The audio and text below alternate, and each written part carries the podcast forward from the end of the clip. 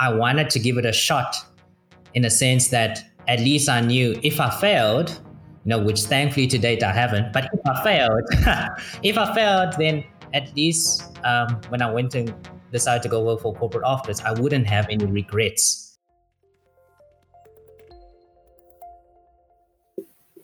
Hi, and welcome back to the Next Frame Podcast. I'm your host, Tendai, and today we are back again with Russell Ho, your certified financial planner.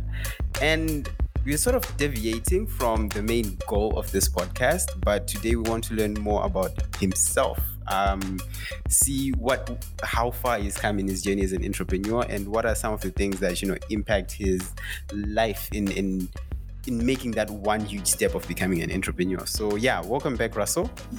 Yes, hi. Thanks, Tendai. Thanks for having me back, and good day or good evening to all your viewers as well. Looking forward to sharing my personal story and journey. Yeah, man. Yeah, man. Uh, thank you so much for he- for for you know making time for us.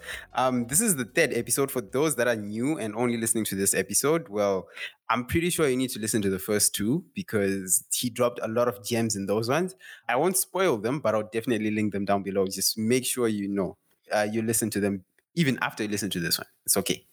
Just to get straight into it, in I think in, in every entrepreneur, there's always that one thing that drives them, like the, their own passion. What has been that passion for you in, in, in your journey so far? So the passion for me in my journey and why I went into, you know, financial planning and financial consulting, actually, it stems from quite a personal experience, you know, from my own personal family experiences. Just to kind of give you guys all um, some background and context was that, you know, me and my family, we are typical lower to middle income type of family. And, you know, we grew up that way. And my parents never really got any form of good financial advice or, you know, financial know-how on how to make smart decisions with their money. Um, they did have an advisor back in their day, but when I actually did take a look at their stuff um, after I qualified and graduated from university, I found out that they had been done in, you know, and uh, I had seen Ooh. that on, you know, in my personal life, growing up as their son, as well as in my family, how just on the basis that no advice or poor advice was given, how we suffered for that. So a lot of my passion comes from, you know, believe it or not, of wanting to make sure that more people out there get access to like good quality advice so that, you know, they can make smarter decisions and that their generations can be more educated, more well-informed and smarter when it comes to their money. You know, I always think and believe that good financial advice is not only for the rich, it's for everyone. Yeah. So you just have to make sure that there's, that you reach out to a good financial planner. And I know that used to be rare in the past, but you know, me and a fair group of individuals are trying to drive that and create more awareness for that as well. Mm-hmm. You was you were touching on like good financial advice is pretty much important to everyone. Now, can I just paint you a picture of what a basic, uh, you know, if, if African family looks like, whereby you have, again, a, a lower to middle class income family, and I want access to that, you know, financial planning for the future of my kids or for my own future, so to speak. How do I... You did touch a bit on it, but how do I get in contact with people like you? Uh, do I just set you up on the internet or? Yeah, so definitely. And I know we kind of touched base on this in, in our previous episode, but yeah, I would say definitely search up, you know, certified financial planners on the internet and look primarily, um, you know, niche your, shirt, your search to like your area, your country, your province, and check the financial planning organization website that's in your country. Um, where you can search for certified financial planners there, and then obviously take it from there. You can take it a step further and Google them and find out them, find out about them on LinkedIn. Um, that's the first step I would recommend because, you know, um, and also sharing your experience as well. You know, I can fully attest from my family experiences that the unfortunate thing, and I do admit that it is, you know, it has been happening in our, in our industry, but we are striving to change it, is that there are really a lot of bad advisors or more like policy salesmen is what we call it. There's not really proper advice givers. And, you know, unfortunately, back in my family or my parents' days, they didn't have the internet back then or access to technology that we have now. And they didn't know, no one told them like you had to go and search or Google a professional before you use them. They just took whoever approached them. Um, so to learn from that, what I can say is for anyone that's seeking out advice, definitely make use of the internet and, you know, search through your financial organization in your country. Another question would be, did you always plan out to be a financial planner, or was it like one of those you switched uh, industries? Oh. yeah, so yeah, you're one hundred percent right there. I switched. Eh? Um, oh, okay. Growing, okay. Up, growing up in an Asian family, eh, um, you might you might have heard or know, especially since maybe you're in Malaysia, but like the typical Asian family uh, mindset is like, for any son or any of their kids when you grow up, they give you three options. It's like, oh, you're going to study medicine and become a doctor, you're going to study law, or you're going to be a chartered accountant. And those were the yes. three areas. So I'm I'm not afraid to admit I went the, and also because of like, when you go to like open day at varsities, um, that's the way they promote it. So I chose the chartered accounting route. And um, okay. I did chartered accounting or studied chartered accounting for two years at varsity. And uh, yeah, unfortunately, it wasn't for me. Eh? Uh, I won't admit, like, I'm not saying it's bad, but it, yeah, I, I almost to a point like disliked it because I just couldn't understand it. And I was a very sociable person. And for me, it was just like difficult. And eventually, you know, the only reason I took it up was on open day at varsity. So I would say, oh, you know, you want to make lots of money, you know, this is the yeah. best finance qualification to go for. Yeah, money is always the motivation. yeah, so I mean, I, I took it and then uh, realized like two years later into it, like, yeah, this isn't for me. And um, someone introduced me to financial planning, and it also, that's when I realized it also connected for me and my per- my family personally. And I felt like, you know, if I knew or had finance, no, I could help my family, but then also other mm-hmm. families. So yeah, that's when I made the switch into financial planning, and I've never looked back. Wow. Okay. Okay. That's, I think for most entrepreneurs, that's how it works. You firstly have like that one thing that you're like, I might just go to university for this one. And then along the way, you're like, nah, nah, let me, let me roll back. I need to make another decision. But that's great though. That's great. At least you're now in a field that, you know, you are confident in and, and you actually like. Okay. So like for the next question, it's, when did you first realize that you wanted to start your own firm? In that, in your career so far, was it in the first year of working for someone? Because personally, I I just I don't despise it. I just don't like working for people. I prefer mm-hmm. doing my own thing. So when was that realization for you? Yeah. So yeah, I definitely understand where you're coming from, and uh, just also give you viewers some background. When I qualified and graduated from varsity, I did also work for a big insurance firm in the beginning. So I worked for Old Mutual uh, and Old Mutual Wealth uh, for the first three years of my career before I went independent. And look, the pros and the positives of it is that you get to understand the business structure as a whole, like how things are run from a corporate entity space, right? And there's nothing wrong with it. And, you know, we had, we talked about this in our prep session as well, is that that the benefits or the pros of it is that you're kind of getting your feet in the water, if I could use that analogy, because you you know, you're getting to understand how your industry works, you're getting to understand how what you learned in varsity applies practically, and then you also get the opportunity to see, okay, what are the needs or demands that are in your market, which could be, you know, could lead to potential future opportunities for yourself. And that's what I did. The first three years I spent, and I also got Um, lucky enough to get my first mentors through that process. But the first three years I spent learning about my industry, you know, through every corner and just understanding how it works. And as well as like what was in really demonstrated, what, what was in need. And then also during that period, I saved up money to start my own thing and also kind of create my own group and, you know, go independent. And I would say from those three years, it's entirely up to you, but those three years made a huge difference because it also taught me sales skills in terms of how to sell myself. And based off that, yeah, after three years, I decided like, yeah, I was ready to go and join and become a fully independent firm. And then it also opened my eyes to what was really in need, you know, and that was the limitation when I was working for my first company, Old Mutual, back in the beginning, was like, there was limitations in terms of what I can consult or what advice I could give. Um, so yeah, definitely I would say from your point, I think, you know, in my experience, go through those first few years of working for a corporate just to understand the market and understand the areas that are in demand and also the niche that you want to work in in the future, and then make the leap because you'll be more, you have more certainty knowing how the field or industry works.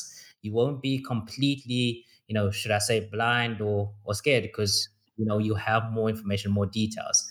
And I think coming back to your point, that's also what made me want to become an entrepreneur, is that, you know, not to say there's anything wrong with working for corporate, but I also just view it as, you know, what would I like to leave behind? And if I worked for corporate, for me, it was building someone else's dream, not my own dream, you know? So that's true. How true. That, that's always the issue right there. Like, where where's my part of this dream? I'm I'm making money for you, and, you know, I'm still getting the same paycheck every month. Okay, so to date, right? Like, up until now, how has been the transition, or dare I say the leap from corporate to your own practice? How how has that been going on for you? Yeah, so look, it's it's been a hell of a roller coaster ride, eh? And it's still, I think there's still a lot of a lot of ups and downs to come. Um, and mm-hmm. for a lot of your viewers, you know, I'm sure everyone can tell you that's that's kind of the the whole process, and enjoyment is enjoying the process and the journey of entrepreneurship. It's never meant to be easy, and I'll tell you that. Like, I think that's also what I can say to a lot of your viewers, or to anyone, if you want to go and try and, you know, get into entrepreneurship.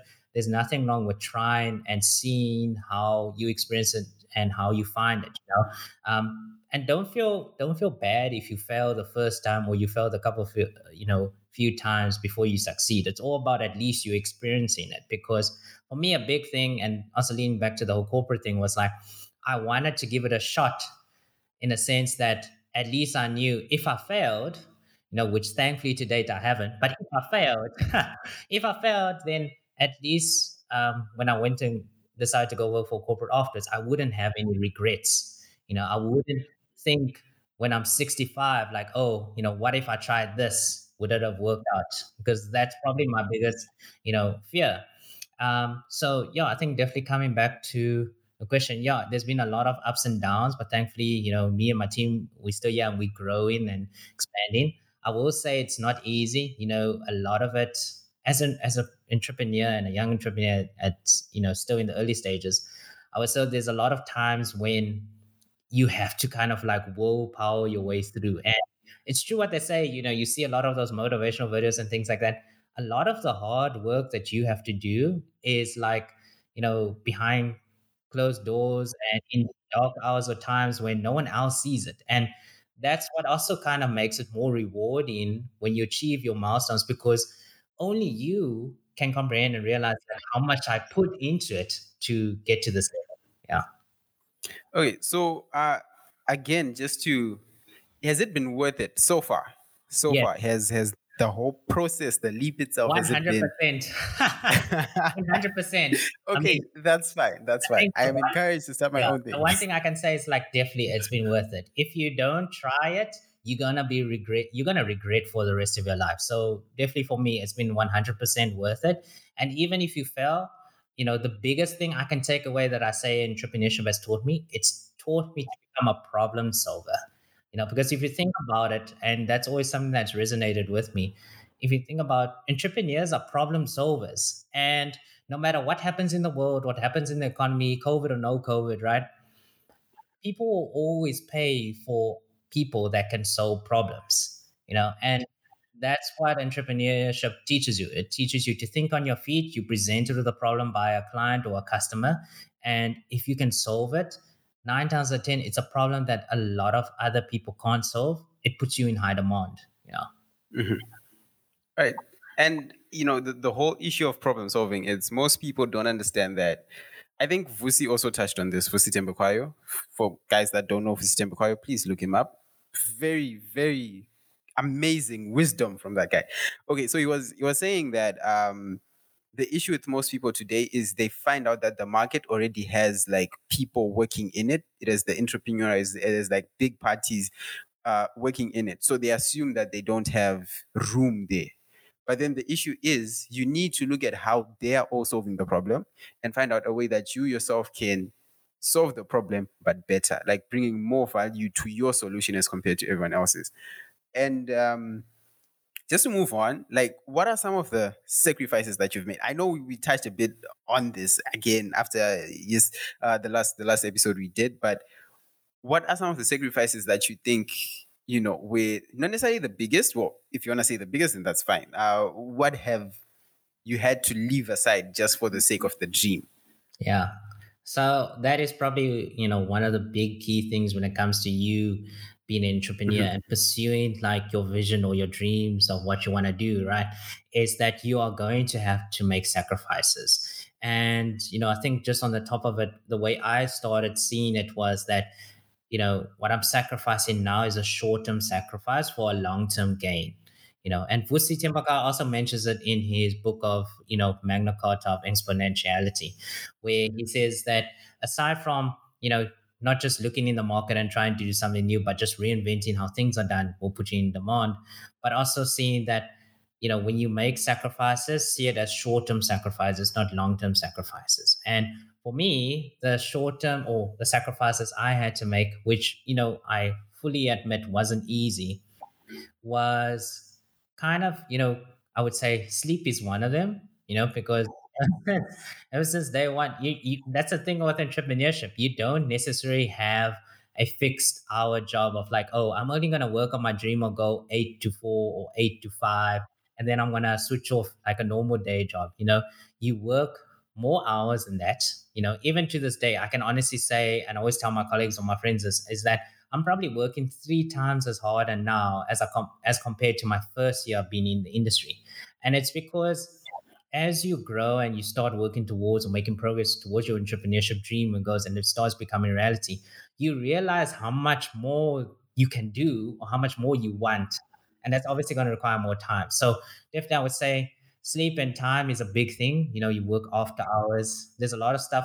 Like I have a saying, I always say to my friends, yeah, I see clients between eight and four or eight and five, but then the hours after that, I don't technically switch off. I'm thinking about, oh, how can I improve my business in this way? You know, so time and sleep is a, is a big thing. Um, but I would say, you know, to cope with that, you just have to have some form of balance in your life. So just don't fully work twenty-four seven, have some form of balance so you can balance it out. Um, secondly, another thing that I had to sacrifice was friends. You know, um, it sounds harsh, but as you go through life, and a good saying by Jim Rohn that has resonated with me is like, you are the average of the five people you surround yourself with, right? And what I realized over time is that the people I ended up spending my time with was very important because, you know, they would either make me grow or, or they would make me not grow, you know. And I'm not saying now to your viewers as well, cut off your friends, right? But just take a look at like your friends that you spend time with. And if they, you know, aren't contributing towards growth or making you want to be better, you don't necessarily have to cut them off. Just spend less time with them, you know. So I just started spending more time with the people that encouraged me to grow or made me want to be better. And then I still do see my other friends that, you know, um, they don't do that, but just in a less timeous manner as well. So that's the second thing. And I would say thirdly, probably the, the other sacrifice I've had to make almost is, yeah, I would say kind of just like, well, it's a, it's a worthwhile sacrifice. I wouldn't really call it sacrifice, but probably like watching a lot of T V or like just like chilling and like lying around, you know. It sounds it sounds weird. In the beginning, it is a sacrifice, but then as you move on, you realize like, oh, the things that you spend your time on instead is actually giving you more worth than what you were doing before. Like for example, most of us, if you go back to like our school or varsity days, right? It's like we'll study, then we'll come home and we'll play PlayStation or P S five now, or you know, play FIFA or just like watch Netflix. You know, nowadays for and all the time, you know, that, and that's what you do on the weekend. Now you can't do that. You can still do it, but not as much as, as what you used to. So I would probably say those are my three main, you know, sacrifices I've had to make. With with all these sacrifices and hopefully with all the success that comes with these sacrifices, how do you keep yourself grounded? How do you manage to, you know, still hold on to that dream and not stray to the one thing that's either making more money or something that's just pulling you away from it? Okay, so this was kind of big thing for me as well. And, you know, it's also one thing, you know, a lot of you that are considering entrepreneurship have to think about it. And I know it might sound weird to many of you, but what I was taught and what I learned from the beginning is don't make money your your driver or your goal that you're working towards. You know, I always, one of my mentors used to always tell me, like, if you work towards the money, it'll just come and go. Instead, what you should do is work towards what value add are you adding out there, and the money will follow. So don't chase the money. And I think coming back to it as well with staying grounded, it's just about, you know, having having your vision and what you want to leave behind in life um, matter. Like I will, I will admit, I and and I've received a few recently as well. I've gotten, and this will happen to all of you as well. I've gotten um, a lot of job offers or opportunities from, you know, firms or corporates. You know, the one the one that I can vaguely, you know, still remember was in my second to third year of being in the field, and I was still at Old Mutual back then. I was offered C F O position at a at a what a listed company, and I was still like, at first I was like, damn, I'm I'm still young. Like, why are you pushing me? And why? Then, it was like they heard of how um I was solving a lot of financial problems for one of the the directors, and they wanted me to come on board as C F O. And, you know, fantastic package. You know, um, in South African terms, it was like a million rand plus salary, you know, which still is a lot of money in today's terms. But this was like back in, I would say, six, you know, I would say about five or four years ago. And um, yeah, full expenses paid. I would move to Joburg. Sounded nice. I mean, you know, then I would be, I'd be able to immediately, you know, especially for any young person, buy the B M W or the Merc and the nice definitely, house. Definitely, definitely. That's that's the you first know, thing you get. Like, get yeah. um, and when I looked at it properly, I thought like, okay, it's nice, but, you know, and this is what my mom used to always say to me. It's like, you know, it's nice. You're going to get paid lots of money, right? But if you mm-hmm. died or if you had to live on and you had kids, you know, do you want to be remembered as the person that earned lots of money? You know, would that be purposeful and meaningful, mm-hmm. or do you want to be remembered for more of like the person that impacted lives rather?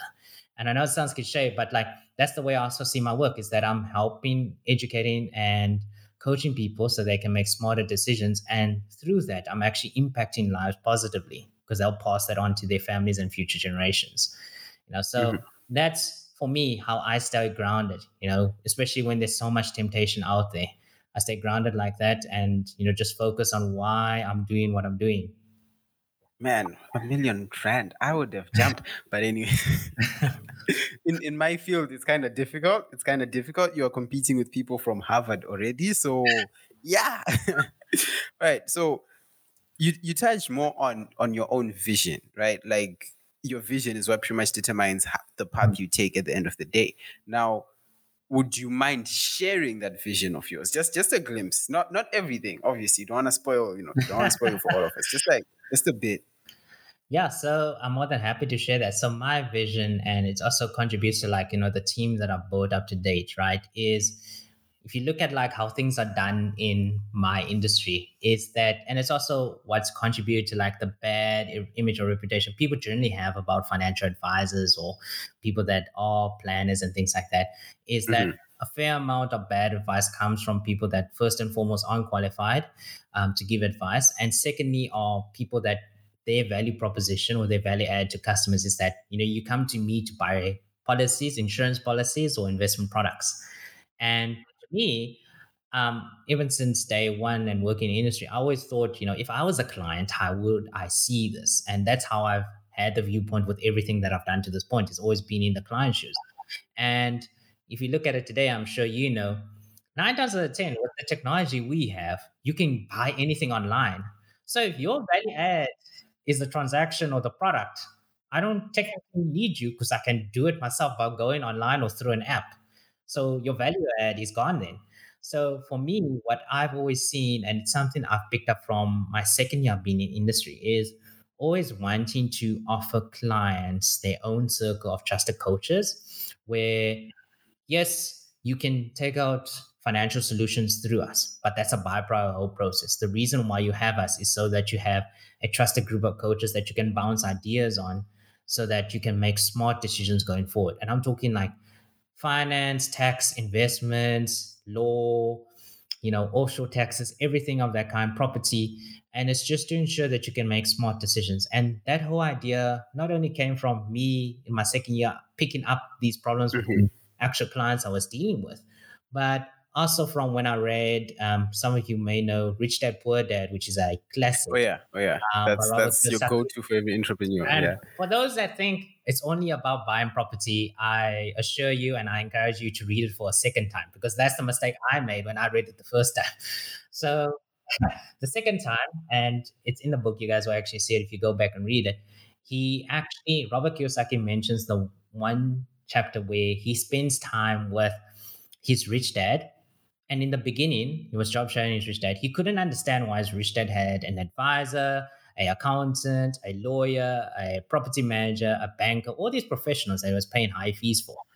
And to him, it didn't see, it seemed pointless in the beginning. But at the end of his job shadowing period, what he realized was that the rich dad wasn't paying these people just for their service or their advice or their transaction. He was paying them so that whenever he made a decision regarding his company, his empire, his money, his investments, he would have a group of trusted coaches that he could talk to, and they would be there to say, okay, you know, these are our thoughts, or this is our thoughts and things you need to be aware of, and this is how you do it properly, so that he doesn't make mistakes and you can make, you know, smart decisions going forward.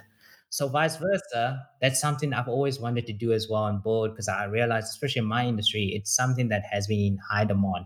Clients don't want advisors that just sell products. They want advisors or people that they can trust to give them guidance through their life with all major life decisions, but also with making smart decisions with regards to the money. So with my team, my vision going forward, especially the team that I built, is to have that and provide that to all my clients that I deal with, so that every step of the way, in each step of your, each phase of your life, you can be assured you've got a group or a team behind you to support you, and you can make smart decisions. So that's my vision, right, to grow that and expand it further. Wow, that's that's that's very deep. For all those that are looking to be entrepreneurs, please make sure you have such a detailed vision. No, it doesn't have to be that detailed, but at least have an idea of where you're going first. Uh, I think... Russell, you, you might actually agree or pretty much argue this point, but the first thing you have to do is start. Sometimes yeah. The vision comes with time. If if you put in the time, you understand the vision better, because if you put in the time to just understand the vision without, without actually taking action, you are just wasting more time. Just start and the vision comes. It, that That's pretty much the base of almost everyone who's an entrepreneur, whose book or whose YouTube video I've I've read over so far. All right. So with with all this wonderful, amazing vision, I, I definitely have to say that, like, it's I like it. It's detailed. It's, you know where you're going. Now, where do you see yourself in the next one to five years? Let's yeah, let's put it at five years. Uh, how how big are you going to grow, or well, what are like the milestones that will represent maybe your success or something? Mm. So yeah, so definitely, and I think just on the whole vision thing, yeah, fully agree with you. I think, guys, one thing I can share is, like, I didn't have this vision from my first day in the industry. Mm-hmm. Like I said, I only started picking up these problems in my second year being in the industry, and I've been in the industry now for seven years. And I can honestly say, only within the last two, two and a half years of my seven years, I fine-tuned my vision to what I wanted to be. So, like Tendai said, just start. Like, the whole idea is getting start, getting your feet in the water, getting a feel, mm-hmm. and be able, and also don't be afraid to make mistakes, because you will learn from those mistakes. So just start yeah. and get into it. Um, coming back to your question, where I see myself in the next couple of years. So definitely, I would say, well, we already kind of, me and my team are already expanding, but I would say definitely to have more exposure. And what we also are doing, which is, you know, we'll won't disclose too much details, but we are kind of expanding our social reach, you know, through our social media platforms. So I would say in the next coming years, our our ideal plan on the social side is to kind of be, you know, fully exposed and open in the social media industry as well, so that people can have more access to us and see um, our social media presence as well, you know, and just kind of build more brand awareness, um, driving more proper advice, and kind of reducing the amount of bad advisors and bad advice out there is something that's quite key to me. So that's part of my long-term plan. And then as for the firm and the team, we look to expand our offices to more than just P E. We already are consulting clients out of P E or out of South Africa and abroad, but just to kind of have the team bigger, maybe perhaps more than one branch in more than one state or province, should I call it. Um, and just to kind of, you know, I know I do to some degree have a decent role within the financial service industry, especially in South mm-hmm. Africa, but I know there's a lot of room for improvement. So one of my long-term goals over the next couple of years is to build up my own brand to the point where, you know, I can help drive movements or changes within the industry, you know, and kind right. of encourage and influence others to, you know, drive the same awareness and changes and improvement mm-hmm. in our industry. Yeah. Yeah. So uh, just for, for, for the listeners right now, you heard him mention about brand awareness. Pretty much that's an advert. uh, yes, we, we, we do have an episode. I think it's coming out next week or in two weeks' time uh, for you guys. Uh, just specifically about why having your own personal brand is important.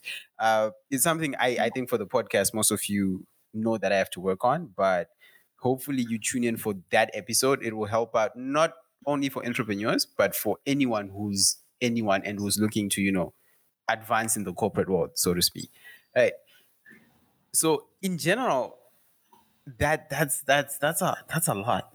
I have to say that is, you know, I think just just just a personal personal share here.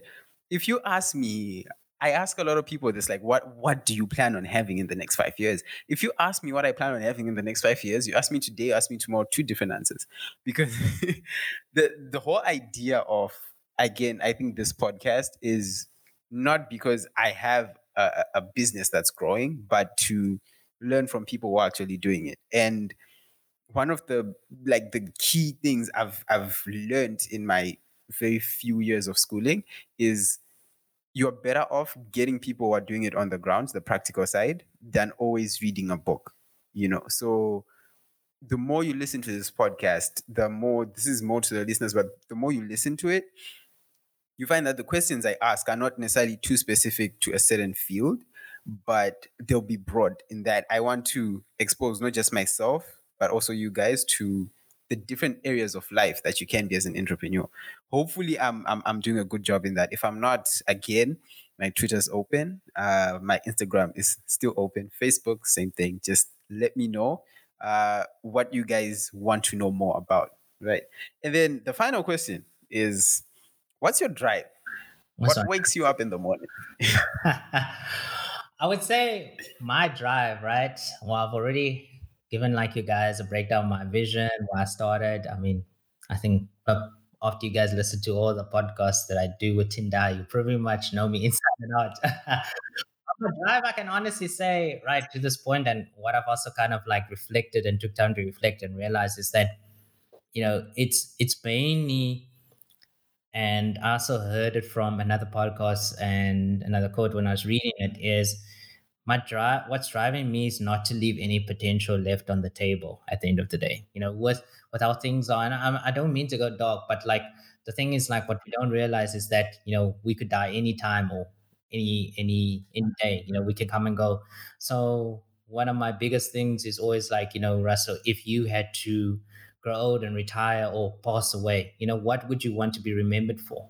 And in addition to that, and this also comes from one of the guys I follow, David Goggins, which is, I would recommend to all your viewers to also check out. It's a very good guy that I listen to.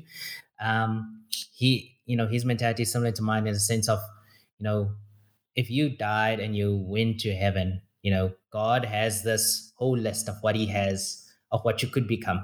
And imagine if you go and you face that and you've only achieved this much, you know, you know, wouldn't you then think like, flip, I could have been so much more, but because I was scared, hesitant, you know, I second guessed myself. I listened to what other people said. I didn't believe in myself. I didn't try this. I stayed safe.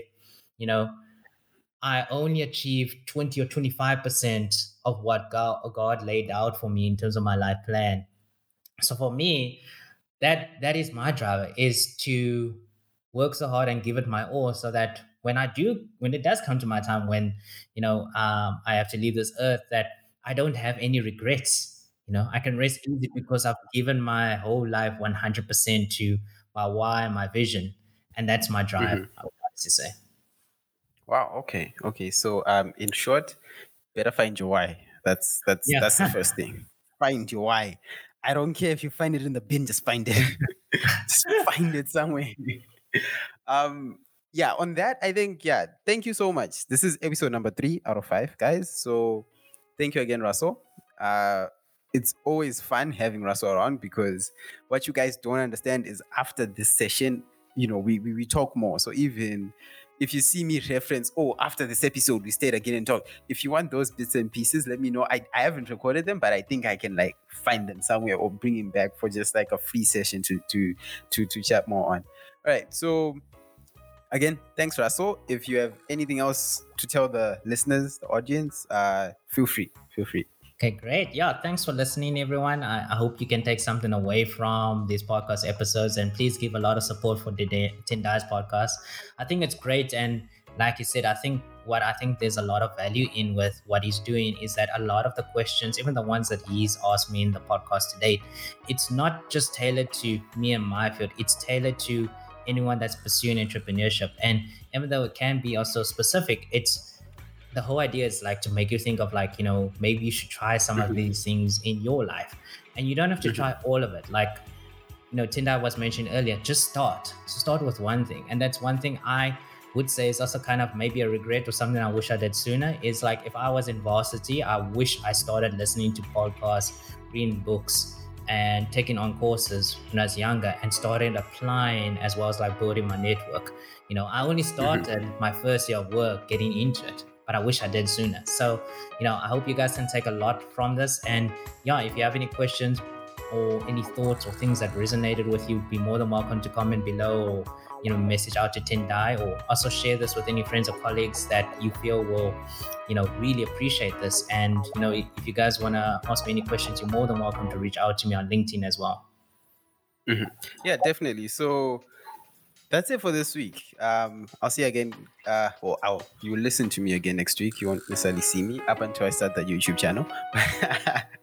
But yeah, uh, thanks again to Russell, guys. If you have, if anything you've heard here meant something to you, or if you know someone who's, who's willing or who wants to know more about this whole podcasting, or about, you know, entrepreneurship, the journey itself, or about becoming a certified financial planner, definitely give them this podcast, and feel free to message Russell on the C F P part. For me, you can message me on the C F P part, but again, I'll still send it to Russell so that she can answer you guys. But yeah, don't forget to like, follow, subscribe. Yeah, generally just share it, guys. Um, you never know who you help. You never know if you have the next Jeff Bezos in your contact list. All right, so that's it for today, and cheers, guys. Cheers, everyone.